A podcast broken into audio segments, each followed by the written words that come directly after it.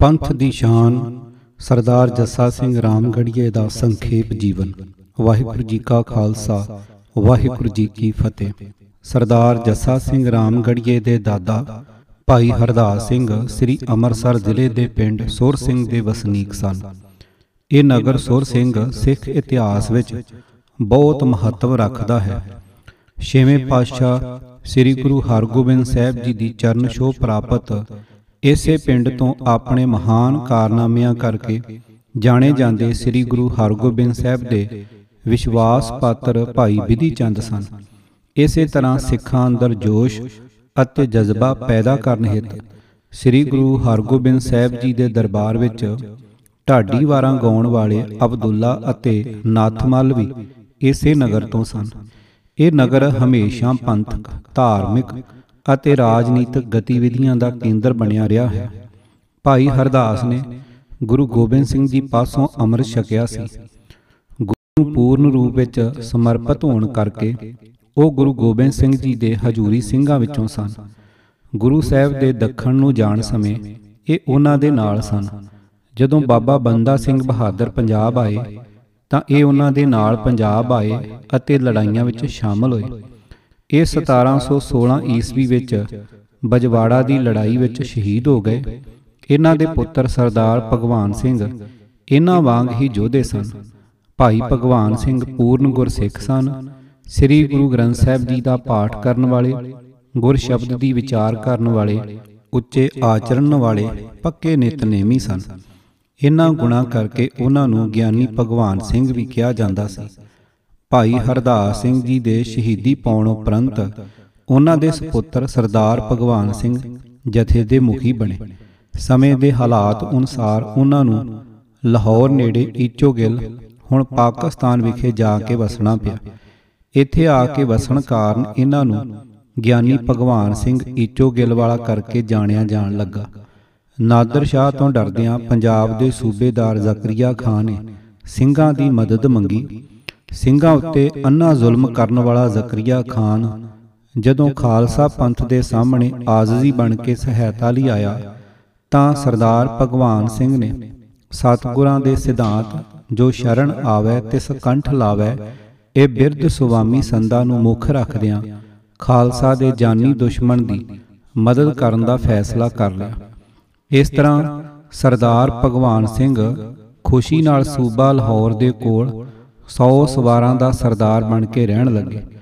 ਸਰਦਾਰ ਭਗਵਾਨ ਸਿੰਘ ਦੇ ਪੰਜ ਪੁੱਤਰ ਸਰਦਾਰ ਜੱਸਾ ਸਿੰਘ ਸਰਦਾਰ ਜੈ ਸਿੰਘ ਸਰਦਾਰ ਖੁਸ਼ਹਾਲ ਸਿੰਘ ਸਰਦਾਰ ਮਾਲੀ ਸਿੰਘ ਅਤੇ ਸਰਦਾਰ ਤਾਰਾ ਸਿੰਘ ਸਨ। ਸਰਦਾਰ ਜੱਸਾ ਸਿੰਘ ਇਹਨਾਂ ਵਿੱਚੋਂ ਸਭ ਤੋਂ ਵੱਡੇ ਸਨ।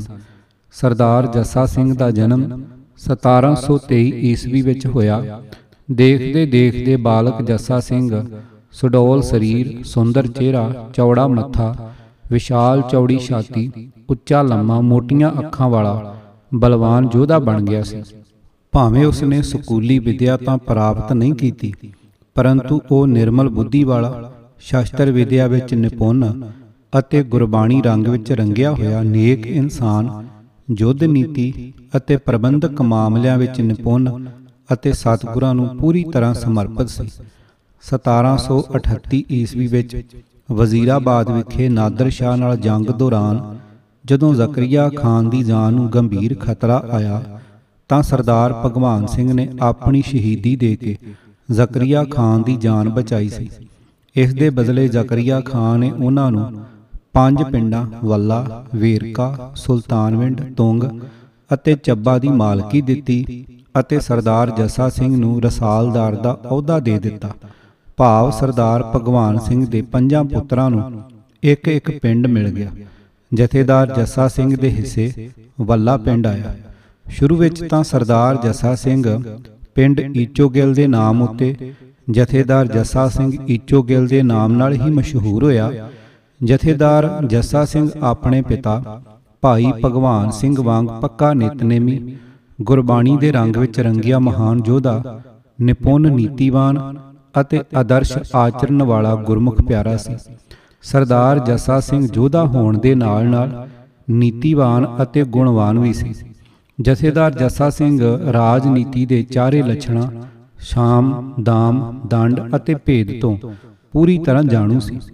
ਉਸ ਨੇ ਪੰਥ ਪ੍ਰਸਤੀ ਦੇ ਨਾਲ-ਨਾਲ ਰਾਜਨੀਤੀ ਦੇ ਖੇਤਰ ਇਹਨਾਂ ਚਾਰਾਂ ਲੱਛਣਾਂ ਅਨੁਸਾਰ ਆਪਣੀਆਂ ਵੱਡੀਆਂ ਪ੍ਰਾਪਤੀਆਂ ਕੀਤੀਆਂ। ਸਰਦਾਰ ਜੱਸਾ ਸਿੰਘ ਦੀ ਸਲਾਹ ਨਾਲ ਸਿੰਘਾਂ ਨੇ ਸ੍ਰੀ ਅੰਮ੍ਰਿਤਸਰ ਦੇ ਨੇੜੇ ਇੱਕ ਕਿਲਾ ਬਣਾਇਆ। ਪਹਿਲਾਂ ਇਸ ਦਾ ਨਾਮ ਗੁਰੂ ਰਾਮਦਾਸ ਦੇ ਨਾਮ ਉੱਤੇ ਰਾਮ ਰੌਣੀ ਸੀ ਤੇ ਬਾਅਦ ਵਿੱਚ ਰਾਮਗੜ੍ਹ ਪੈ ਗਿਆ। ਇਹ ਕਿਲਾ ਜਿਸ ਤਰ੍ਹਾਂ ਬਾਬਾ ਬੰਦਾ ਸਿੰਘ ਬਹਾਦਰ ਜੀ ਵੱਲੋਂ ਪੁਰਾਣੇ ਮੁਗਲ ਕਿਲੇ ਨੂੰ ਸਾਂਭ ਸਵਾਰ ਕੇ ਨਵੀਂ ਬਣੀ ਸਿੱਖ ਰਾਜਧਾਨੀ ਦਾ ਕੇਂਦਰ ਬਿੰਦੂ ਬਣਾ ਕੇ ਉਸ ਦਾ ਨਾਮ ਮੁਖਲਸਗੜ੍ਹ ਤੋਂ ਬਦਲ ਕੇ ਲੋਹਗੜ੍ਹ ਰੱਖਿਆ ਸੀ। ਇਸੇ ਤਰ੍ਹਾਂ ਦਲ ਖਾਲਸਾ ਵੱਲੋਂ ਸ੍ਰੀ ਅੰਮ੍ਰਿਤਸਰ ਦੇ ਲਾਗੇ ਜਥੇਦਾਰ ਜੱਸਾ ਸਿੰਘ ਈਚੋ ਗੱਲ ਦੀ ਸਲਾਹ ਨਾਲ ਨਵ ਉਸਾਰਿਆ ਕਿਲਾ ਰਾਮ ਰੌਣੀ ਵੀ ਨਵੀਂ ਉੱਭਰ ਰਹੀ ਸਿੱਖ ਰਾਜਧਾਨੀ ਦਾ ਕੇਂਦਰ ਬਿੰਦੂ ਬਣ ਗਿਆ ਸੀ। ਇਸੇ ਕਰਕੇ ਸ਼ਕਤੀ ਦੇ ਇਸ ਕੇਂਦਰ ਬਿੰਦੂ ਉੱਤੇ ਕਬਜ਼ਾ ਕਰਨ ਹਿੱਤ ਸਿੱਖ ਮਿਸਲਾਂ ਵਿਚਕਾਰ ਵੀ ਰੱਸਾਕਸ਼ੀ ਚੱਲਦੀ ਰਹੀ ਅਤੇ ਇਸੇ ਕਰਕੇ ਸਿੱਖਾਂ ਦੇ ਕੇਂਦਰੀ ਧਾਰਮਿਕ ਅਸਥਾਨ ਦਰਬਾਰ ਸਾਹਿਬ ਅੰਮ੍ਰਿਤਸਰ ਅਤੇ ਰਾਮਦਾਸ ਸਰੋਵਰ ਨੂੰ ਵਾਰ-ਵਾਰ ਅਹਿਮਦ ਸ਼ਾਹ ਅਬਦਾਲੀ, ਤੈਮੂਰ ਅਤੇ ਹੋਰ ਜਰਵਾਣਿਆਂ ਵੱਲੋਂ ਵਾਰ-ਵਾਰ ਹਮਲਿਆਂ ਦਾ ਨਿਸ਼ਾਨਾ ਬਣਾਇਆ ਅਤੇ ਤਬਾਹ ਕੀਤਾ ਜਾਂਦਾ ਰਿਹਾ ਅਤੇ ਇਹ ਕਿਲਾ ਰਾਮ ਰੌਣੀ ਪਿੱਛੋਂ ਕਿਲਾ ਰਾਮਗੜ੍ਹ ਨਾਮ ਨਾਲ ਜਾਣੇ ਜਾਂਦੇ ਸਿੱਖ ਸ਼ਕਤੀ ਦੇ ਕੇਂਦਰ ਨੂੰ ਵੀ ਵਾਰ-ਵਾਰ ਬਾਹਰਲੇ ਜਰਵਾਣਿਆਂ ਵੱਲੋਂ ਤਬਾਹ ਕੀਤਾ ਗਿਆ। ਇਸੇ ਦੌਰਾਨ ਕੁਝ ਕਾਰਨਾਂ ਕਰਕੇ ਸਰਦਾਰ ਜੱਸਾ ਸਿੰਘ ਈਚੋ ਗਿੱਲ ਉੱਤੇ ਦੋਸ਼ ਲਾ ਕੇ ਕਿ ਉਸ ਨੂੰ ਖਾਲਸਾ ਪੰਥ ਵਿੱਚੋਂ ਛੇਕ ਦਿੱਤਾ ਜਾਵੇ, ਭਾਵੇਂ ਇਹਨਾਂ ਅਖੌਤੀ ਦੋਸ਼ਾਂ ਦੀ ਪੁਸ਼ਟੀ ਅੱਜ ਤੀਕ ਵੀ ਨਹੀਂ ਹੋਈ, ਅਸਲ ਵਿੱਚ ਇਹ ਸਭ ਕੁਝ ਕਿਲਾ ਰਾਮਗੜ੍ਹ ਉੱਤੇ ਆਪਣਾ ਕਬਜ਼ਾ ਕਰਨ ਹਿੱਤ ਹੀ ਦੂਜੀਆਂ ਮਿਸਲਾਂ ਵੱਲੋਂ ਕੀਤਾ ਗਿਆ ਸੀ। ਹਾਲਾਂਕਿ ਇਸ ਕਿਲੇ ਦੀ ਮਾਲਕੀ ਸਮੁੱਚੇ ਦਲ ਖਾਲਸਾ ਨੇ ਸਰਬਸੰਮਤੀ ਨਾਲ ਫੈਸਲਾ ਕਰਕੇ ਸਰਦਾਰ ਜੱਸਾ ਸਿੰਘ ਰਾਮਗੜੀਏ ਨੂੰ ਸੌਂਪੀ ਸੀ। ਬਦਕਿਸਮਤੀ ਨਾਲ ਦੋਸ਼ ਲਾਉਣ ਅਤੇ ਪੰਥ ਵਿੱਚੋਂ ਛੇਕਣ ਦਾ ਸਿਲਸਿਲਾ ਅੱਜ ਵੀ ਜਾਰੀ ਹੈ। ਇਸ ਵੇਲੇ ਜਲੰਧਰ ਦੇ ਫੌਜਦਾਰ ਅਦੀਨਾ ਬੇਗ ਨੇ ਸਰਦਾਰ ਜੱਸਾ ਸਿੰਘ ਨੂੰ ਆਪਣੀ ਸੇਵਾ ਵਿੱਚ ਸ਼ਾਮਲ ਹੋਣ ਲਈ ਪੇਸ਼ਕਸ਼ ਕੀਤੀ। ਸਰਦਾਰ ਜੱਸਾ ਸਿੰਘ ਨੇ ਇਹ ਪੇਸ਼ਕਸ਼ ਪ੍ਰਵਾਨ ਕਰ ਲਈ। ਸਮੇਂ ਅਤੇ ਨੀਤੀ ਅਨੁਸਾਰ ਇਹ ਫੈਸਲਾ ਬੜਾ ਸੂਝ-ਬੂਝ ਵਾਲਾ ਸੀ। ਜਥੇਦਾਰ ਜੱਸਾ ਸਿੰਘ ਨੂੰ ਪਤਾ ਸੀ ਕਿ ਉਹ ਲੋਕ ਉਸ ਦੇ ਮੁਲਕ ਉੱਤੇ ਨਜਾਇਜ਼ ਕਾਬਜ਼ ਹਨ ਅਤੇ ਦੇਰ ਸਵੇਰ ਉਹਨਾਂ ਨਾਲ ਹੀ ਮੁਕਾਬਲਾ ਹੋਵੇਗਾ। ਜਥੇਦਾਰ ਜੱਸਾ ਸਿੰਘ ਦੇ ਉਹਨਾਂ ਨਾਲ ਮਿਲ ਕੇ ਕੰਮ ਕਰਨ ਨਾਲ ਉਹਨਾਂ ਦੀ ਸ਼ਕਤੀ ਅਤੇ ਯੁੱਧ ਦੇ ਦਾਅ ਪੇਚਾਂ ਬਾਰੇ ਪੂਰੀ ਜਾਣਕਾਰੀ ਲੈਣ ਦਾ ਇਹ ਯੋਗ ਮੌਕਾ ਸੀ, ਜਿਸ ਦਾ ਉਸ ਨੇ ਭਰਪੂਰ ਫਾਇਦਾ ਉਠਾਇਆ। 29 ਮਈ 1748 ਈਸਵੀ ਵਿੱਚ ਦੀਵਾਲੀ ਦੇ ਮੌਕੇ ਤੇ ਸਿੱਖ ਮੋੜ ਸ੍ਰੀ ਅੰਮ੍ਰਿਤਸਰ ਇਕੱਠੇ ਹੋਏ ਮੀਰ ਮੰਨੂ ਦੇ ਕਹਿਣ ਤੇ ਅਦੀਨਾ ਬੇਗ ਨੇ ਸਿੱਖਾਂ ਉੱਤੇ ਹਮਲਾ ਕਰ ਦਿੱਤਾ। ਸਿੱਖਾਂ ਨੇ ਰਾਮ ਰੌਣੀ ਦੇ ਕਿਲੇ ਵਿੱਚ ਡੇਰਾ ਲਾਇਆ ਹੋਇਆ ਸੀ। ਅਦੀਨਾ ਬੇਗ ਨੇ 4 ਮਹੀਨੇ ਘੇਰਾ ਪਾਈ ਰੱਖਿਆ। ਸਿੱਖਾਂ ਦੇ ਸਾਰੇ ਯਤਨਾਂ ਦੇ ਬਾਵਜੂਦ ਫਤਿਹ ਹਾਸਲ ਨਹੀਂ ਹੋ ਰਹੀ ਸੀ। ਸਗੋਂ ਸਿੱਖਾਂ ਦਾ ਭਾਰੀ ਜਾਨੀ ਨੁਕਸਾਨ ਹੋ ਚੁੱਕਾ ਸੀ। ਖਾਲਸਾ ਪੰਥ ਨੇ ਆਪਣੀ ਘਰੇਲੂ ਫੁੱਟ ਨੂੰ ਦੂਰ ਕਰਨ ਹਿੱਤ ਸਰਦਾਰ ਜੱਸਾ ਸਿੰਘ ਰਾਮਗੜੀਏ ਨੂੰ ਚਿੱਠੀ ਰਾਹੀਂ ਖਾਲਸਾ ਪੰਥ ਵਿੱਚ ਮੁੜ ਸ਼ਾਮਲ ਕਰਨ ਦੀ ਪੇਸ਼ਕਸ਼ ਕੀਤੀ। ਸਰਦਾਰ ਜੱਸਾ ਸਿੰਘ ਦੇ ਦਿਲ ਵਿੱਚ ਸਿੱਖਾਂ ਅਤੇ ਸਿੱਖੀ ਲਈ ਪਿਆਰ ਭਰਪੂਰ ਹੈ ਹੀ ਸੀ। ਆਪਣੇ ਧਰਮ ਭਰਾਵਾਂ ਨੂੰ ਉਹ ਇਉਂ ਮੌਤ ਦੇ ਮੂੰਹ ਪੈਂਦੇ ਨਹੀਂ ਵੇਖ ਸਕਦਾ ਸੀ। ਉਹਨਾਂ ਨੇ ਇੱਕ ਚਿੱਠੀ ਤੀਰ ਨਾਲ ਬੰਨ੍ਹ ਕੇ ਭੇਜ ਦਿੱਤੀ ਕਿ ਜੇ ਖਾਲਸਾ ਪੰਥ ਚਾਹੁੰਦਾ ਹੈ, ਤਾਂ ਉਹ ਉਹਨਾਂ ਨਾਲ ਮਿਲਣ ਲਈ ਤਿਆਰ ਹੈ। ਪੰਥ ਨੇ ਉਸ ਦੀ ਬੇਨਤੀ ਮੰਨ ਲਈ ਤੇ ਸਰਦਾਰ ਜੱਸਾ ਸਿੰਘ ਅਦੀਨਾ ਬੇਗ ਨੂੰ ਛੱਡ ਕੇ ਆਪਣੇ ਜਥੇ ਸਮੇਤ ਸਿੰਘਾਂ ਨਾਲ ਜਾ ਮਿਲਿਆ। ਇਸ ਪੰਥਕ ਏਕਤਾ ਕਾਰਨ ਲੜਾਈ ਦਾ ਪਾਸਾ ਹੀ ਪਲਟ ਗਿਆ। ਮੀਰ ਮੰਨੂ ਨੂੰ ਸਿੱਖਾਂ ਨਾਲ ਸੁਲ੍ਹਾ ਕਰਨੀ ਪਈ। ਖਾਲਸਾ ਪੰਥ ਦੀ ਜਿੱਤ ਹੋਈ। ਸਰਦਾਰ ਜੱਸਾ ਸਿੰਘ ਦੀ ਇਹ ਕਾਰਵਾਈ ਪੰਥ ਦੇ ਇਤਿਹਾਸ ਵਿੱਚ ਬਹੁਤ ਮਹੱਤਵ ਰੱਖਦੀ ਹੈ। ਪੰਥ ਦੀ ਸ਼ਕਤੀ ਵਿੱਚ ਬਹੁਤ ਵਾਧਾ ਹੋਇਆ। ਇਸ ਤਰ੍ਹਾਂ ਸਰਦਾਰ ਜੱਸਾ ਸਿੰਘ ਦੀ ਮਦਦ ਨਾਲ ਦਲ ਖਾਲਸਾ ਪੰਥ ਨੇ ਰਾਮ ਰੌਣੀ ਦਾ ਕਿਲਾ ਜਿੱਤਿਆ। ਅਤੇ ਕਿਲੇ ਅੰਦਰ ਘਿਰੇ ਸਿੱਖ ਯੋਧਿਆਂ ਦੀ ਜਾਨ ਬਚਾਈ। ਅੱਜ ਇਹ ਪੰਥਕ ਏਕਤਾ ਦੀ ਭਾਵਨਾ, ਪੰਥ ਪ੍ਰਸਤੀ ਦਾ ਜਜ਼ਬਾ ਅਤੇ ਕੁਰਬਾਨੀ ਦਾ ਚਾਹ ਤਕਰੀਬਨ ਅਲੋਪ ਹੀ ਹੋ ਗਿਆ ਹੈ। ਹਾਂ, ਇੱਕ ਦੂਜੇ ਉੱਤੇ ਮਨ ਘੜਤ ਦੋਸ਼ ਲਾ ਕੇ ਬਦਨਾਮ ਕਰਨ ਦਾ ਸਿਲਸਿਲਾ ਆਮ ਦੇਖਣ ਨੂੰ ਮਿਲ ਰਿਹਾ ਹੈ, ਜਿਸ ਨਾਲ ਕੌਮ ਦੀ ਨਰਾਦਰੀ ਅਤੇ ਕੌਮ ਕਮਜ਼ੋਰ ਹੋ ਰਹੀ ਹੈ ਅਤੇ ਪੰਥ ਦੋਖੀ ਸ਼ਕਤੀਆਂ ਖੁਸ਼ ਹੋ ਰਹੀਆਂ ਹਨ। ਖਾਲਸੇ ਨੇ ਜਦੋਂ ਦੀਵਾਨ ਕੌੜਾਮਲ ਦੇ ਕਹਿਣ ਤੇ ਮੁਲਤਾਨ ਵੱਲ ਸ਼ਾਹ ਨਿਵਾਜ਼ ਖਾਨ ਨੂੰ ਬੇਦਖਲ ਕਰਨ ਲਈ ਕੂਚ ਕੀਤਾ, ਤਾਂ ਸਰਦਾਰ ਜੱਸਾ ਸਿੰਘ ਨੂੰ ਰਾਮਗੜ੍ਹ ਦਾ ਕਿਲਾ ਪੱਕੇ ਤੌਰ ਉਤੇ ਸੌਂਪ ਦਿੱਤਾ ਗਿਆ। ਇਸ ਤਰ੍ਹਾਂ ਇਹ ਸਿੱਖ ਮਿਸਲਾਂ ਵੱਲੋਂ ਜਥੇਦਾਰ ਜੱਸਾ ਸਿੰਘ ਦੀ ਪੰਥ ਪ੍ਰਸਤੀ, ਤਿਆਗ, ਕੁਰਬਾਨੀ, ਸੂਝ-ਬੂਝ ਅਤੇ ਸ਼ਕਤੀ ਨੂੰ ਪ੍ਰਵਾਨ ਕਰ ਲਿਆ ਗਿਆ ਸੀ। ਇਸ ਉਪਰੰਤ ਉਹ ਸਰਦਾਰ ਜੱਸਾ ਸਿੰਘ ਰਾਮਗੜੀਆ ਦੇ ਤੌਰ ਤੇ ਮਸ਼ਹੂਰ ਹੋ ਗਏ। ਪ੍ਰਾਚੀਨ ਪੰਥ ਪ੍ਰਕਾਸ਼ ਵਿੱਚ ਸਰਦਾਰ ਰਤਨ ਸਿੰਘ ਭੰਗੂ ਇਸ ਬਾਰੇ ਇਉਂ ਬਿਆਨ ਕਰਦੇ ਹਨ, ਰਾਮ ਰੌਣੀ, ਰਾਮਗੜੇ ਭਇਓ, ਤਿਸ ਦਿਨ ਤੇ ਮਸ਼ਹੂਰ। ਠੋਕੇ ਰਾਮਗੜੀਏ ਭਏ, ਲੜੇ ਸੋ ਵਕਤ ਜ਼ਰੂਰ। ਉਹ ਭਾਈ ਲਾਲੋ ਜੀ ਦੀ ਤਰਖਾਨ ਬਰਾਦਰੀ ਨਾਲ ਸੰਬੰਧ ਰੱਖਦੇ ਸਨ। ਮੱਸੇ ਰੰਗੜ ਦਾ ਸਿਰ ਵੱਢ ਕੇ ਖਾਲਸਾ ਪੰਥ ਦੇ ਹਵਾਲੇ ਕਰਨ ਵਾਲਾ ਸਰਦਾਰ ਮਹਿਤਾਬ ਸਿੰਘ ਭੰਗੂ ਨਾਲ ਦੂਜਾ ਸਿੰਘ ਭਾਈ ਸੁਖਾ ਸਿੰਘ ਮਾੜੀ ਕੰਬੋ ਕੀ ਜ਼ਿਲ੍ਹਾ ਸ੍ਰੀ ਅੰਮ੍ਰਿਤਸਰ ਵੀ ਇਸੇ ਬਰਾਦਰੀ ਨਾਲ ਸੰਬੰਧਿਤ ਸੀ। ਉਹਨਾਂ ਦੇ ਨਾਂ ਤੇ ਸਾਰੀ ਤਰਖਾਨ ਬਰਾਦਰੀ ਦੇ ਸਿੱਖਾਂ ਨੂੰ ਰਾਮਗੜੀਏ ਕਿਹਾ ਜਾਂਦਾ ਹੈ। ਜਥੇਦਾਰ ਜੱਸਾ ਸਿੰਘ ਵਿੱਚ ਆਪਣੇ ਪਿਤਰੀ ਤਰਖਾਨ ਦੇ ਕਿੱਤੇ ਨਾਲੋਂ ਜੰਗਾਂ ਜੁਦਾਂ ਲਈ ਬਹਾਦਰੀ ਯੁੱਧ ਨੀਤੀ ਅਤੇ ਸਿੱਖੀ ਜਜ਼ਬਾ ਭਰਪੂਰ ਸੀ। ਉਹ ਕਸੂਰ, ਸਰਹਿੰਦ ਆਦ ਅਨੇਕਾਂ ਲੜਾਈਆਂ ਵਿੱਚ ਅਗਰਸਰ ਹੋ ਕੇ ਖਾਲਸਾ ਪੰਥ ਦੇ ਨਾਲ ਸ਼ਾਮਲ ਹੋ ਕੇ ਲੜੇ। ਉਹ ਆਪਣੇ ਮਿਸਲਦਾਰ ਭਰਾਵਾਂ ਨਾਲ ਸਲਾਹ ਕਰਕੇ 3000 ਜਵਾਨ ਲੈ ਕੇ ਸਾਰੇ ਪੰਜਾਬ ਵਿੱਚ ਜ਼ਾਲਮ ਹਾਕਮਾਂ ਦੀ ਸੋਧ ਕਰਦੇ ਰਹੇ। 5 ਫਰਵਰੀ 1762 ਈਸਵੀ ਨੂੰ ਵਾਪਰੇ ਕੋਪਰ ਹੀੜੇ ਦੇ ਵੱਡੇ ਕੱਲੂ ਘਾਰੇ ਸਮੇਂ ਵਿੱਚ ਉਹ ਦਲ ਖਾਲਸਾ ਨਾਲ ਹੀ ਸਨ। ਇਸ ਵੱਡੇ ਕੱਲੂ ਘਾਰੇ ਦੌਰਾਨ 30000 ਸਿੰਘ ਸਿੰਘਣੀਆਂ ਸ਼ਹੀਦ ਹੋਏ ਸਨ। 9 ਮਾਰਚ 1763 ਈਸਵੀ ਨੂੰ ਦਲ ਖਾਲਸਾ ਨੇ ਦਿੱਲੀ ਫਤਿਹ ਕੀਤੀ। ਇਸ ਸਮੇਂ ਦਲ ਖਾਲਸਾ ਵਿੱਚ ਜਥੇਦਾਰ ਜੱਸਾ ਸਿੰਘ ਆਲੂਵਾਲੀਆ ਜਥੇਦਾਰ ਜੱਸਾ ਸਿੰਘ ਰਾਮਗੜੀਆ, ਜਥੇਦਾਰ ਬਘੇਲ ਸਿੰਘ ਆਦ ਨਾਮੀ ਬਲਕਾਰੀ ਸਿੱਖ ਮਿਸਲਦਾਰ ਸਰਦਾਰ ਸ਼ਾਮਲ ਸਨ। ਉਪਰੰਤ ਜਥੇਦਾਰ ਜੱਸਾ ਸਿੰਘ ਰਾਮਗੜੀਆ ਨੂੰ ਮੁਗਲ ਤਖਤ ਉੱਤੇ ਬਿਰਾਜਮਾਨ ਕਰ ਦਿੱਤਾ ਗਿਆ। ਤਕਰੀਬਨ 1 ਮਹੀਨੇ ਤੋਂ ਵੱਧ ਸਮਾਂ ਦਿੱਲੀ ਦੇ ਤਖਤ ਉੱਤੇ ਸਿੱਖ ਕੌਮ ਦਾ ਕਬਜ਼ਾ ਰਿਹਾ ਅਤੇ ਜਿਸ ਤਰ੍ਹਾਂ 1192 ਈਸਵੀ ਵਿੱਚ ਮੁਹੰਮਦ ਗੌਰੀ ਵੱਲੋਂ ਦਿੱਲੀ ਦੇ ਤਖਤ ਉੱਤੇ ਕਬਜ਼ਾ ਕਰਕੇ ਸਥਾਪਿਤ ਕੀਤਾ ਇਸਲਾਮੀ ਰਾਜ ਸਮਾਪਤ ਹੋਇਆ ਅਤੇ ਇਸੇ ਤਰ੍ਹਾਂ ਪਹਿਲੀ ਵਾਰ ਖਾਲਸਾ ਪੰਥ ਨੇ ਇਹ ਅਚੰਭਾ ਕਰ ਵਿਖਾਇਆ ਅਤੇ ਉਹਨਾਂ ਨੂੰ ਮਹਾਰਾਜਾ ਦਾ ਖਿਤਾਬ ਵੀ ਇੱਥੇ ਹੀ ਪ੍ਰਾਪਤ ਹੋਇਆ। 1767 ਈਸਵੀ ਵਿੱਚ ਅਹਿਮਦ ਸ਼ਾਹ ਦੇ 8ਵੇਂ ਹਮਲੇ ਸਮੇਂ ਇਹਨਾਂ ਨੇ ਖਾਲਸਾ ਪੰਥ ਨਾਲ ਸ਼ਾਮਲ ਹੋ ਕੇ ਉਸ ਨੂੰ ਕਰਾਰੀ ਹਾਰ ਦਿੱਤੀ। ਇਸ ਸਮੇਂ ਉਹਨਾਂ ਨੇ ਬਟਾਲਾ, ਕਲਾਨੌਰ, ਸ਼ਾਹਪੁਰ, ਕੰਡੀ ਕੁਮਾਨ ਕਾਦੀਆਂ ਆਦਿ ਦੇ ਇਲਾਕੇ ਆਪਣੇ ਅਧੀਨ ਕਰ ਲਏ। ਬਾਬਾ ਬੰਦਾ ਸਿੰਘ ਬਹਾਦਰ ਤੋਂ ਬਾਅਦ ਪਹਾੜੀ ਇਲਾਕਿਆਂ ਵੱਲ ਜੂਝਣ ਅਤੇ ਉਹਨਾਂ ਉੱਤੇ ਫਤਿਹ ਪਾਉਣ ਵਾਲਾ ਉਹ ਨਵੇਕਲਾ ਸਿੱਖ ਜਰਨੈਲ ਸੀ। ਬਿਕਰਮੀ 1818 ਦੇ ਅਸੂ ਮਹੀਨੇ ਤਥਾ 1761 ਦੇ ਸ਼ੁਰੂ ਵਿੱਚ ਜਥੇਦਾਰ ਜੱਸਾ ਸਿੰਘ ਨੇ ਪਹਿਲਾਂ ਲਾਹੌਰ ਦੀਆਂ ਬਾਹਰਲੀਆਂ ਬਸਤੀਆਂ ਉੱਤੇ ਕਬਜ਼ਾ ਕਰ ਲਿਆ ਅਤੇ ਕੁਝ ਸਮੇਂ ਮਗਰੋਂ ਹੀ ਇਹਨਾਂ ਨਵੇਂ ਅਧੀਨ ਕੀਤੇ ਲੋਕਾਂ ਦੀ ਸਹਾਇਤਾ ਨਾਲ ਉਹ ਲਾਹੌਰ ਜਾ ਪਹੁੰਚਿਆ ਅਤੇ ਲਾਹੌਰ ਫਤਿਹ ਕਰਕੇ ਆਪਣੇ ਅਧੀਨ ਕਰ ਲਿਆ। ਇਸ ਤੋਂ ਬਾਅਦ 1799 ਈਸਵੀ ਵਿੱਚ ਮਹਾਰਾਜਾ ਰਣਜੀਤ ਸਿੰਘ ਨੇ ਵੀ ਲਾਹੌਰ ਫਤਿਹ ਕੀਤਾ। ਚੜ੍ਹਦੀ ਕਲਾ ਦਾ ਪ੍ਰਤੀਕ ਇਹ ਜੇਤੂ ਜਰਨੈਲ ਆਪਣੇ ਇਲਾਕੇ ਤੱਕ ਹੀ ਸੀਮਿਤ ਨਹੀਂ ਰਿਹਾ।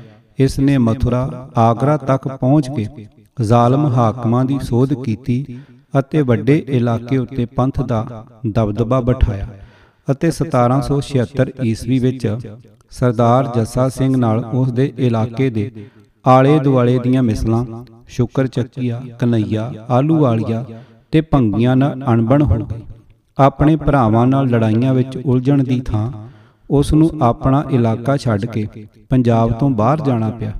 ਉਸ ਨੇ ਮਥੁਰਾ ਆਗਰਾ ਤੱਕ ਦੇ ਵੱਡੇ ਇਲਾਕੇ ਦੀ ਸੋਧ ਕੀਤੀ। ਵਾਪਸ ਆਉਂਦਿਆਂ ਸਰਦਾਰ ਜੱਸਾ ਸਿੰਘ ਦਿੱਲੀ ਵਿੱਚ ਮੁੜ ਦਾਖਲ ਹੋਏ। ਕਿਸੇ ਨੇ ਵੀ ਉਹਨਾਂ ਦਾ ਸਾਹਮਣਾ ਨਹੀਂ ਕੀਤਾ। ਉਹ ਲਾਲ ਕਿਲੇ ਵਿੱਚ ਗਏ। ਅਤੇ ਉੱਥੋਂ ਮੁਗਲਾਂ ਦਾ ਤਖਤ ਨਿਸ਼ਾਨੀ ਵਜੋਂ ਨਾਲ ਲੈ ਆਏ ਸਨ। ਇਹ ਸਿਲ ਅੱਜ ਵੀ ਦਰਬਾਰ ਸਾਹਿਬ ਕੰਪਲੈਕਸ ਵਿੱਚ ਸਥਿਤ ਰਾਮਗੜੀਆ ਬੁੰਗੇ ਵਿੱਚ ਮੌਜੂਦ ਹੈ। ਇਹ ਗੱਲ ਹਮੇਸ਼ਾ ਹੀ ਖਾਲਸਾ ਪੰਥ ਲਈ ਵੱਡੇ ਗੌਰਵ ਅਤੇ ਮਾਣ ਵਾਲੀ ਘਟਨਾ ਜਾਣੀ ਜਾਂਦੀ ਰਹੇਗੀ। 1776 ਈਸਵੀ ਵਿੱਚ ਮਿਸਲਾਂ ਆਪੋ ਵਿੱਚ ਪਾਟੋ ਧਾੜ ਹੋ ਗਈਆਂ। ਸ਼ੁਕਰ ਚੱਕੀਆ ਮਿਸਲ ਦੀ ਕਨਈਆ ਮਿਸਲ ਨਾਲ ਅਣਬਣ ਹੋ ਗਈ। ਸਰਦਾਰ ਮਹਾ ਸਿੰਘ ਨੇ ਸਰਦਾਰ ਜੱਸਾ ਸਿੰਘ ਰਾਮਗੜੀਆ ਪਾਸ ਆਪਣਾ ਵਕੀਲ ਭੇਜਿਆ ਤੇ ਉਸ ਨਾਲ ਸੰਧੀ ਕਰ ਲਈ। ਫੈਸਲਾ ਹੋਇਆ ਕਿ ਸੰਧੀ ਹੋਣ ਤੇ ਸਰਦਾਰ ਜੱਸਾ ਸਿੰਘ ਦੇ ਇਲਾਕੇ ਉਸ ਨੂੰ ਵਾਪਸ ਕਰ ਦਿੱਤੇ ਜਾਣਗੇ। ਸਰਦਾਰ ਜੱਸਾ ਸਿੰਘ ਰਾਮਗੜੀਏ ਨੇ ਆ ਕੇ ਸਾਂਝੀ ਖਾਲਸਾ ਫੌਜ ਦੀ ਕਮਾਨ ਸੰਭਾਲੀ। ਬਟਾਲੇ ਦੀ ਲੜਾਈ ਵਿੱਚ ਸਰਦਾਰ ਜੈ ਸਿੰਘ ਕਨਈਆ ਦਾ ਪੁੱਤਰ ਸਰਦਾਰ ਗੁਰਬਖਸ਼ ਸਿੰਘ ਮਾਰਿਆ ਗਿਆ। ਸਰਦਾਰ ਜੈ ਸਿੰਘ ਨੂੰ ਹਾਰ ਹੋਈ। ਇਸ ਤੋਂ ਪਿੱਛੋਂ ਕਲਾਨੌਰ ਵਿੱਚ ਵੀ ਜੈ ਸਿੰਘ ਹਾਰ ਗਿਆ ਸਰਦਾਰ ਗੁਰਬਖਸ਼ ਸਿੰਘ ਦੀ ਵਿਧਵਾ ਪਤਨੀ ਸਰਦਾਰਨੀ ਸਦਾ ਕੌਰ ਨੇ ਆਪਣੀ ਧੀ ਬੀਬੀ ਮਹਿਤਾਬ ਕੌਰ ਦਾ ਰਿਸ਼ਤਾ ਜਥੇਦਾਰ ਮਾਹ ਸਿੰਘ ਦੇ ਨੌਜਵਾਨ ਪੁੱਤਰ ਰਣਜੀਤ ਸਿੰਘ ਨਾਲ ਕਰਕੇ ਸ਼ੁਕਰ ਚੱਕੀਆ ਮਿਸਲ ਨਾਲ ਸੰਧੀ ਕਰ ਲਈ। ਇਸ ਦੇ ਬਾਵਜੂਦ ਵੀ ਸਰਦਾਰ ਮਾਹ ਸਿੰਘ ਨੇ ਆਪਣੇ ਵਚਨ ਅਨੁਸਾਰ ਬਟਾਲਾ ਕਲਾਨੌਰ ਆਦ ਦਾ ਇਲਾਕਾ ਸਰਦਾਰ ਜੱਸਾ ਸਿੰਘ ਨੂੰ ਵਾਪਸ ਪਰਤਾ ਦਿੱਤਾ ਹੁਣ ਉਹ ਇੱਕ ਮਿਸਲਦਾਰ ਬਣ ਕੇ ਰਹਿਣ ਲੱਗੇ। ਇਸ ਤਰ੍ਹਾਂ ਇਹਨਾਂ ਨੇ ਆਪਣੀ ਯੋਗਤਾ ਤੇ ਸੂਰਬੀਰਤਾ ਨਾਲ ਪੰਥ ਦੀ ਮਹਾਨ ਸੇਵਾ ਕੀਤੀ। ਅਜਿਹੇ ਮਹਾਨ ਯੋਧਿਆਂ ਦੇ ਯੋਗਦਾਨ ਸਦਕਾ ਹੀ 1801 ਈਸਵੀ ਵਿੱਚ ਪੰਜਾਬ ਵਿੱਚ ਮਹਾਰਾਜਾ ਰਣਜੀਤ ਸਿੰਘ ਦੀ ਅਗਵਾਈ ਵਿੱਚ ਖਾਲਸਾ ਪੰਥ ਪੱਕਾ ਤੇ ਸਥਾਈ ਸਮੂਹ ਪੰਜਾਬੀਆਂ ਦਾ ਸਾਂਝਾ ਖਾਲਸਾ ਰਾਜ ਸਥਾਪਿਤ ਕਰ ਸਕਿਆ ਹੈ। ਮਹਾਰਾਜਾ ਰਣਜੀਤ ਸਿੰਘ ਆਪ ਦਾ ਬਹੁਤ ਸਨਮਾਨ ਕਰਦੇ ਸਨ। 1803 ਈਸਵੀ ਵਿੱਚ ਲਗਭਗ 80 ਸਾਲ ਦੀ ਉਮਰ ਵਿੱਚ ਸਰਦਾਰ ਜੱਸਾ ਸਿੰਘ ਰਾਮਗੜੀਏ ਦੇ ਅਕਾਲ ਚਲਾਣੇ ਤੋਂ ਬਾਅਦ ਮਹਾਰਾਜਾ ਸਾਹਿਬ ਨੇ ਖੁਦ ਆਪ ਦੇ ਲੜਕੇ ਸਰਦਾਰ ਜੋਤ ਸਿੰਘ ਦੀ ਦਸਤਾਰਬੰਦੀ ਕਰਵਾਈ ਅਤੇ ਉਹਨਾਂ ਨਾਲ ਮੇਲਜੋਲ ਰੱਖਿਆ। ਸਰਦਾਰ ਜੋਤ ਸਿੰਘ ਵੀ ਮਹਾਰਾਜਾ ਸਾਹਿਬ ਦੀਆਂ ਕਈ ਮੁਹਿੰਮਾਂ ਵਿੱਚ ਸ਼ਾਮਲ ਹੁੰਦੇ ਰਹੇ। ਜਥੇਦਾਰ ਜੋਤ ਸਿੰਘ ਦਾ ਕੋਈ ਬੇਟਾ ਨਹੀਂ ਸੀ ਅਤੇ ਉਹਨਾਂ ਦੇ 1816 ਈਸਵੀ ਵਿੱਚ ਅਕਾਲ ਚਲਾਣੇ ਤੋਂ ਬਾਅਦ ਉਹਨਾਂ ਦੇ ਮਿਸਲ ਦੇ ਕਈ ਦਾਅਵੇਦਾਰ ਬਣ ਗਏ ਅਤੇ ਇਹ ਮਿਸਲ ਉਤਾਰ ਪਤਨ ਵੱਲ ਚਲੇ ਗਈ ਅਤੇ ਅੰਤ ਨੂੰ ਇਸ ਦੇ ਇਲਾਕਿਆਂ ਉੱਤੇ ਮਹਾਰਾਜਾ ਰਣਜੀਤ ਸਿੰਘ ਦਾ ਕਬਜ਼ਾ ਹੋ ਗਿਆ ਅਤੇ ਮਿਸਲ ਸਮਾਪਤ ਹੋ ਗਈ ਪਰੰਤੂ ਜਥੇਦਾਰ ਜੱਸਾ ਸਿੰਘ ਰਾਮਗੜੀਆ ਵੱਲੋਂ ਕੀਤੇ ਗਏ ਮਹਾਨ ਕਾਰਨਾਮਿਆਂ ਅਤੇ ਪ੍ਰਾਪਤੀਆਂ ਸਦਕਾ ਜਥੇਦਾਰ ਜੱਸਾ ਸਿੰਘ ਰਾਮਗੜੀਆ ਅਤੇ ਉਹਨਾਂ ਦੀ ਰਾਮਗੜੀਆ ਮਿਸਲ ਹਮੇਸ਼ਾ ਹਮੇਸ਼ਾ ਲਈ ਅਮਰ ਹੋ ਨਿਬੜੀ ਜੋ ਭਾਰਤ ਅਤੇ ਖਾਸ ਕਰਕੇ ਸਿੱਖ ਇਤਿਹਾਸ ਦੇ ਪੰਨਿਆਂ ਉੱਤੇ ਸੁਨਹਿਰੀ ਅੱਖਰਾਂ ਵਿੱਚ ਲਿਖੀ ਪੀੜ੍ਹੀ ਦਰ ਪੀੜ੍ਹੀ ਇੱਕ ਰੌਸ਼ਨ ਮੀਨਾਰ ਦਾ ਕੰਮ ਕਰਦੀ ਰਹੇਗੀ। ਸਰਦਾਰ ਜੱਸਾ ਸਿੰਘ ਰਾਮਗੜੀਏ ਦੇ ਖਾਨਦਾਨ ਨੇ ਇੱਕ ਸਦੀ ਤੋਂ ਵੀ ਵੱਧ ਪੰਥ ਦੀ ਵਡਮੁੱਲੀ ਸੇਵਾ ਕੀਤੀ ਹੈ। ਉਹਨਾਂ ਨੇ ਪੰਜਾਬ ਦੇ ਹਾਕਮਾਂ ਕੋਲ ਸਿੱਖਾਂ ਦੇ ਹਿੱਤਾਂ ਦੀ ਰਾਖੀ ਕੀਤੀ। ਜ਼ਾਲਮ ਹਾਕਮਾਂ ਦੀ ਸੋਧ ਕੀਤੀ ਤੇ ਵਿਦੇਸ਼ੀ ਦੁਰਾਨੀਆਂ ਨੂੰ ਮੁਲਕ ਵਿੱਚੋਂ ਬਾਹਰ ਕੱਢ ਕੇ ਪੰਥ ਦੀ ਸ਼ਕਤੀ ਵਿੱਚ ਵਾਧਾ ਕੀਤਾ। ਸਰਦਾਰ ਜੱਸਾ ਸਿੰਘ ਸਦਾ ਚੜ੍ਹਦੀ ਕਲਾ ਵਿੱਚ ਰਹੇ। ਭਾਵੇਂ ਕਈ ਸਿੱਖ ਸਰਦਾਰ ਇਹਨਾਂ ਦਾ ਵਿਰੋਧ ਵੀ ਕਰਦੇ ਸਨ, ਪਰ ਇਹ ਕਦੇ ਕਿਸੇ ਤੋਂ ਦੱਬੇ ਨਹੀਂ। ਇਹਨਾਂ ਨੇ ਕਦੇ ਹਿੰਮਤ ਨਹੀਂ ਹਾਰੀ। ਇਹ ਜਿੱਧਰ ਵੀ ਗਏ, ਦੁਨੀਆ ਇਹਨਾਂ ਦੇ ਅੱਗੇ ਝੁਕਦੀ ਗਈ। ਸ੍ਰੀ ਅੰਮ੍ਰਿਤਸਰ ਤੋਂ ਲੈ ਕੇ ਹਾਂਸੀ, ਹਿਸਾਰ, ਪਾਣੀਪਤ, ਕਰਨਾਲ ਮੇਠ ਆਗਰਾ, ਮਥੁਰਾ ਅਤੇ ਦਿੱਲੀ ਤੱਕ ਇਹ ਬੇਖੌਫ ਹੋ ਕੇ ਮੁਗਲ ਹਾਕਮਾਂ ਤੋਂ ਨਜ਼ਰਾਨੇ ਵਸੂਲ ਕਰਦੇ ਰਹੇ ਅਤੇ ਲੰਮਾ ਸਮਾਂ ਇਹਨਾਂ ਇਲਾਕਿਆਂ ਉੱਤੇ ਆਪਣਾ ਤਹਿਤ ਅਤੇ ਪ੍ਰਭਾਵ ਕਾਇਮ ਰੱਖਿਆ। ਇਹਨਾਂ ਦੇ ਸਾਹਮਣੇ ਕੋਈ ਖੜਾ ਨਹੀਂ ਹੋ ਸਕਿਆ। ਹਾਂਸੀ ਹਿਸਾਰ ਦੇ ਇਲਾਕੇ ਵਿੱਚ ਸਰਦਾਰ ਜੱਸਾ ਸਿੰਘ ਨੇ ਫਰਿਆਦੀ ਹੋਏ ਇੱਕ ਪਰਿਵਾਰ ਦੀਆਂ ਦੋ ਲੜਕੀਆਂ ਮੁਗਲ ਹਾਕਮ ਤੋਂ ਛੁਡਵਾ ਕੇ ਉਹਨਾਂ ਦੇ ਮਾਪਿਆਂ ਪਾਸ ਪਹੁੰਚਾ ਦਿੱਤੀਆਂ ਸਨ। ਅਜਿਹੇ ਗਰੀਬ ਨਵਾਜ਼ੀ ਦੇ ਕਾਰਨਾਮੇ ਜਥੇਦਾਰ ਰਾਮਗੜੀਆ ਨੇ ਹਮੇਸ਼ਾ ਕੀਤੇ, ਜਿਨ੍ਹਾਂ ਕਾਰਨ ਉਹ ਇਲਾਕਾ ਨਿਵਾਸੀਆਂ ਵਿੱਚ ਇੱਕ ਪਰਉਪਕਾਰੀ ਪ੍ਰਸ਼ਾਸਕ ਦੇ ਤੌਰ ਉੱਤੇ ਪੂਰੇ ਮਕਬੂਲ ਹੋ ਗਏ ਸਨ। ਦਲ ਖਾਲਸਾ ਨਾਲ ਮਿਲ ਕੇ ਉਹ ਆਪਣੇ ਦੇਸ਼ ਨੂੰ ਵਾਪਸ ਜਾ ਰਹੇ ਅਹਿਮਦ ਸ਼ਾਹ ਅਤੇ ਨਾਦਰ ਸ਼ਾਹ ਵਰਗੇ ਹਮਲਾਵਰਾਂ ਦੇ ਹੱਥੋਂ ਹਿੰਦੁਸਤਾਨ ਦੀਆਂ ਲੜਕੀਆਂ ਨੂੰ ਛੁਡਵਾ ਕੇ ਉਹਨਾਂ ਨੂੰ ਘਰੋ ਘਰੀ ਪਹੁੰਚਾਉਣ ਦਾ ਕੰਮ ਕਰਦੇ ਰਹੇ ਸਨ। ਨਿਰਸੰਦੇਹ ਉਹਨਾਂ ਦੀ ਸ਼ਕਤੀ ਅਤੇ ਪ੍ਰਤਾਪ ਇੱਕ ਮਹਾਰਾਜੇ ਤੋਂ ਘੱਟ ਨਹੀਂ ਸੀ। ਬਾਬਾ ਬੰਦਾ ਸਿੰਘ ਬਹਾਦਰ ਨੇ ਪੰਜਾਬ ਵਿੱਚੋਂ ਮੁਗਲ ਰਾਜ ਦੀਆਂ ਜੜ੍ਹਾਂ ਪੁੱਟ ਕੇ ਸਿੱਖ ਰਾਜ ਦੀ ਸਥਾਪਤੀ ਕੀਤੀ। ਇਸੇ ਤਰ੍ਹਾਂ ਸਰਦਾਰ ਜੱਸਾ ਸਿੰਘ ਰਾਮਗੜੀਆ ਨੇ ਉੱਤਰੀ ਭਾਰਤ ਅਤੇ ਪਹਾੜੀ ਇਲਾਕਿਆਂ ਵਿੱਚ ਸਿੱਖਾਂ ਦੀ ਸ਼ਕਤੀ ਦਾ ਸਿੱਕਾ ਬਿਠਾ ਦਿੱਤਾ ਸੀ। 1857 ਈਸਵੀ ਦੇ ਗਦਰ ਨੂੰ ਭਾਰਤ ਦੀ ਆਜ਼ਾਦੀ ਦੀ ਪਹਿਲੀ ਜੰਗ ਪ੍ਰਚਾਰਨ ਵਾਲਿਆਂ ਨੂੰ ਭਾਰਤ ਦੇ ਸਮੁੱਚੇ ਇਤਿਹਾਸ ਨੂੰ ਵਾਚਣਾ ਚਾਹੀਦਾ ਹੈ ਤਾਂ ਜੋ ਉਹ ਸਮਝ ਸਕਣ ਕਿ ਗੁਰੂ ਨਾਨਕ ਸਾਹਿਬ ਜੀ ਵੱਲੋਂ ਆਰੰਭੀ ਇਹ ਮੁਕੰਮਲ ਸੁਤੰਤਰਤਾ ਦੀ ਲੰਬੇਰੀ ਜੰਗ ਦੌਰਾਨ ਗੁਰੂ ਪਰਿਵਾਰ ਅਤੇ ਖਾਲਸਾ ਪੰਥ ਵੱਲੋਂ ਦਿੱਤੀਆਂ ਮਹਾਨ ਅਤੇ ਅਦੁੱਤੀ ਸ਼ਹੀਦੀਆਂ ਅਤੇ ਕੁਰਬਾਨੀਆਂ, ਖਾਲਸੇ ਵੱਲੋਂ ਖੜਕਾਏ ਖੰਡੇ ਅਤੇ ਪ੍ਰਾਪਤ ਕੀਤੀਆਂ ਜਿੱਤਾਂ ਕਾਰਨ ਹੀ ਦੇਸ਼ ਦੀ ਆਜ਼ਾਦੀ ਮੁਮਕਿਨ ਅਤੇ ਸੰਭਵ ਹੋ ਸਕੀ। ਖਾਲਸਾ ਪੰਥ ਨੇ ਨਾ ਤਾਂ ਮੁਗਲਾਂ ਦੀ ਅਧੀਨਗੀ ਕਬੂਲ ਕੀਤੀ ਅਤੇ ਨਾ ਹੀ ਅੰਗਰੇਜ਼ ਦੀ ਗੁਲਾਮੀ ਪ੍ਰਵਾਨ ਕੀਤੀ। ਸਗੋਂ ਹਮੇਸ਼ਾ ਦੇਸ਼ ਦੇ ਗੌਰਵ, ਗੈਰਤ, ਧਰਮ, ਸੱਭਿਆਚਾਰ ਅਤੇ ਪੱਕੀ ਸੁਤੰਤਰਤਾ ਲਈ ਬੇਖੌਫ ਜੂਝਿਆ। ਇਹ ਦਸ਼ਮੇਸ਼ ਜੀ ਦਾ ਦੂਲਾ ਖਾਲਸਾ ਪੰਥ। ਇਸ ਲੰਮੇਰੇ ਸੰਘਰਸ਼ ਦੌਰਾਨ ਸਿੱਖ ਮਾਵਾਂ ਦੇ ਸ਼ੀਰਖੋਰ ਬੱਚਿਆਂ ਤੋਂ ਲੈ ਕੇ 92 ਸਾਲ ਦੀ ਉਮਰ ਦੇ ਬੰਦ-ਬੰਦ ਕਟਵਾਉਣ ਵਾਲੇ ਅਮਰ ਸ਼ਹੀਦ ਭਾਈ ਮਨੀ ਸਿੰਘ ਜੀ ਆਦ ਅਨੇਕਾਂ ਸਿੰਘਾਂ ਸਿੰਘਣੀਆਂ ਅਤੇ ਭੁਜੰਗੀਆਂ ਨੇ ਦੇਸ਼ ਅਤੇ ਕੌਮ ਲਈ ਲਾ ਮਿਸਾਲ ਸ਼ਹੀਦੀਆਂ ਦਿੱਤੀਆਂ। ਇਹ ਬਦਕਿਸਮਤੀ ਹੀ ਹੈ ਕਿ ਦੇਸ਼ ਵਾਸੀਆਂ ਨੇ ਕਦੀ ਇਹਨਾਂ ਅਣਗਿਣਤ ਸ਼ਹੀਦਾਂ ਦੀ ਕੀਮਤ ਤਾਂ ਕੀ ਚੁਕਾਉਣੀ ਸੀ, ਸਗੋਂ ਕਦੀ ਇਹਨਾਂ ਸ਼ਹੀਦਾਂ ਨੂੰ ਯਾਦ ਹੀ ਨਹੀਂ ਕੀਤਾ। ਹਾਂ, ਖਾਲਸਾ ਪੰਥ ਨੂੰ ਕਮਜ਼ੋਰ ਕਰਨ, ਨੀਵਾ ਦਿਖਾਉਣ ਵਿਲੱਖਣ ਅਤੇ ਨਵੇਕਲੇ ਸਿਧਾਂਤ ਅਤੇ ਗੌਰਵਮਈ ਇਤਿਹਾਸ ਨੂੰ ਖੋਰਾ ਲਾਉਣ ਦਾ ਯਤਨ ਬਾਦਸਤੂਰ ਜਾਰੀ ਰਿਹਾ। ਨਿਰਸਨ ਦੇ ਜਥੇਦਾਰ ਜੱਸਾ ਸਿੰਘ ਰਾਮਗੜੀਆ, ਇੱਕ ਦਲੇਰ, ਦੂਰ ਅੰਦੇਸ਼, ਨਿਪੁੰਨ ਨੀਤੀਵਾਨ, ਗਰੀਬਾਂ ਅਤੇ ਲੋੜਵੰਦਾਂ ਦੀ ਸਹਾਇਤਾ ਕਰਨ ਵਾਲਾ ਪਰਉਪਕਾਰੀ ਖਾਲਸਾ ਪੰਥ ਦਾ ਨਿਧੜਕ ਜਰਨੈਲ, ਗੁਰੂ ਘਰ ਦਾ ਅਨਨ ਸੇਵਕ ਕਿਰਤੀ ਅਤੇ ਗ੍ਰਸਤੀ ਅਰਥਾਤ ਸੱਚਮੁੱਚ ਹੀ ਸਤਿਗੁਰਾਂ ਵੱਲੋਂ ਖਾਲਸਾ ਜੀ ਦੀ ਸਿਰਜਣਾ ਸਮੇਂ ਦੁਨੀਆ ਦੇ ਸਾਹਮਣੇ ਪੰਜ ਪਿਆਰਿਆਂ ਦੇ ਰੂਪ ਵਿੱਚ ਪ੍ਰਗਟ ਕੀਤੇ ਸੰਤ ਸਿਪਾਹੀ ਅਤੇ ਗੁਰੂ ਨਾਨਕ ਸਾਹਿਬ ਜੀ ਵੱਲੋਂ ਕਲਪੇ ਸਚਿਆਰ ਮਨੁੱਖ ਵਾਲੇ ਸਾਰੇ ਸਤਿਗੁਣਾਂ ਦਾ ਮੁਜਸਮਾ ਸਨ ਅਤੇ ਉਹਨਾਂ ਦਾ ਜੀਵਨ ਕਾਲਨਾਮਾ, ਪੰਥ ਪ੍ਰਸਤੀ ਦੀ ਅਹਿਲ ਅਤੇ ਅਡਿੱਗ ਭਾਵਨਾ ਅਤੇ ਮਹਾਨ ਪ੍ਰਾਪਤੀਆਂ ਹਮੇਸ਼ਾ ਹਮੇਸ਼ਾ ਲਈ ਖਾਲਸਾ ਪੰਥ ਲਈ ਇੱਕ ਰੌਸ਼ਨ ਮੀਨਾਰ ਦਾ ਕਾਰਜ ਕਰਦੀਆਂ ਰਹਿਣਗੀਆਂ, ਜਿਸ ਤੋਂ ਸਾਡੀ ਨੌਜਵਾਨ ਪੀੜ੍ਹੀ ਹਮੇਸ਼ਾ ਹੀ ਸਿੱਖਿਅਤ ਹੋ ਕੇ ਆਪਣਾ ਮਿਆਰੀ ਅਤੇ ਪੰਥਕ ਜੀਵਨ ਘੜਨ ਦੇ ਸਮਰੱਥ ਹੁੰਦੀ ਰਹੇਗੀ। ਹਵਾਲਾ ਪੁਸਤਕ, ਸਾਡੇ ਕੌਮੀ ਹੀਰੇ ਸਿੱਖ ਜਰਨੈਲ, ਆਵਾਜ਼ ਗੁਰਜੰਟ ਸਿੰਘ ਰੂਪੋ ਵਾਲੀ ਵਾਹਿਗੁਰੂ ਜੀ ਕਾ ਖਾਲਸਾ, ਵਾਹਿਗੁਰੂ ਜੀ ਕੀ ਫਤਿਹ।